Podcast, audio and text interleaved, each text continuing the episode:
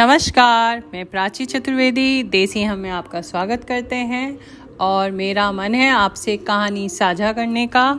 कहानी का शीर्षक है, गुरु की महिमा। एक बार नारद जी विष्णु भगवान से मिलने गए। भगवान ने उनका बहुत सम्मान किया।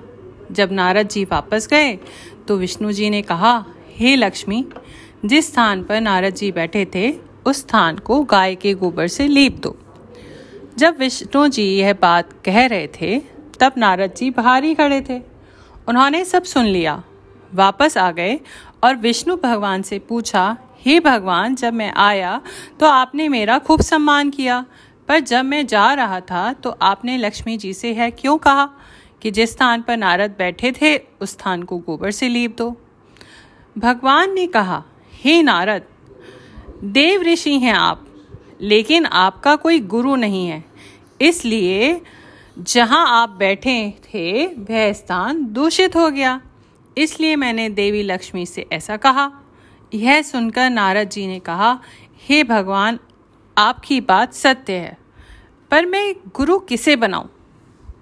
नारायण बोले, हे नारद, धरती पे चले जाओ। जो व्यक्ति सबसे पहले मिले, उसे अपना गुरु मान लो। नारद जी ने प्रणाम किया और धरती पहुँचे। उन्हें सबसे पहले एक मछुआरा मिला।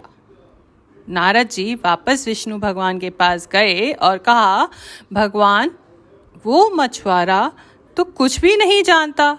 मैं गुरु कैसे मान सकता हूँ उसे?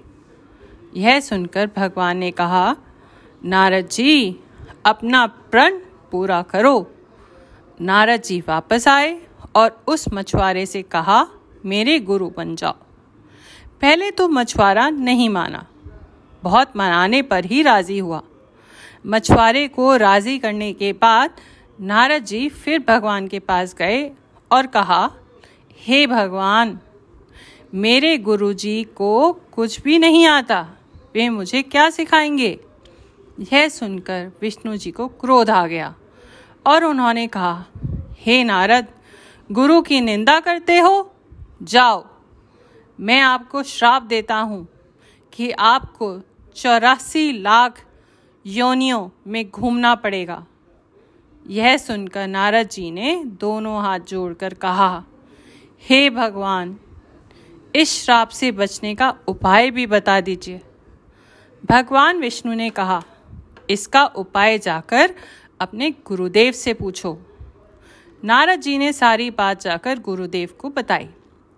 गुरुजी ने कहा, ऐसा करना भगवान से कहना, चौरासी लाख योनियों की तस्वीर धरती पर बना दें।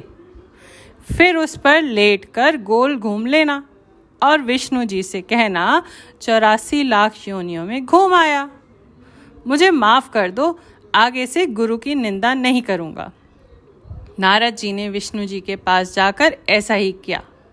फिर तस्वीर पर लेटकर चौरासी लाख योनियों में घूमकर भगवान विष्णु से कहा, मुझे माफ़ कर दीजिए, आगे से कभी गुरु की निंदा नहीं करूँगा। यह सुनकर विष्णु जी ने कहा, देखा, जिस गुरु की निंदा कर रहे थे, उसी ने मेरे श्राप से तुम्हें बचा लिया। नारद जी, गुरु की महिमा अपरंपार। आशा करती हूँ आपको ये कहानी पसंद आई होगी। आप मुझे कृपया बताइएगा आपको ये कहानी कैसी लगी। धन्यवाद।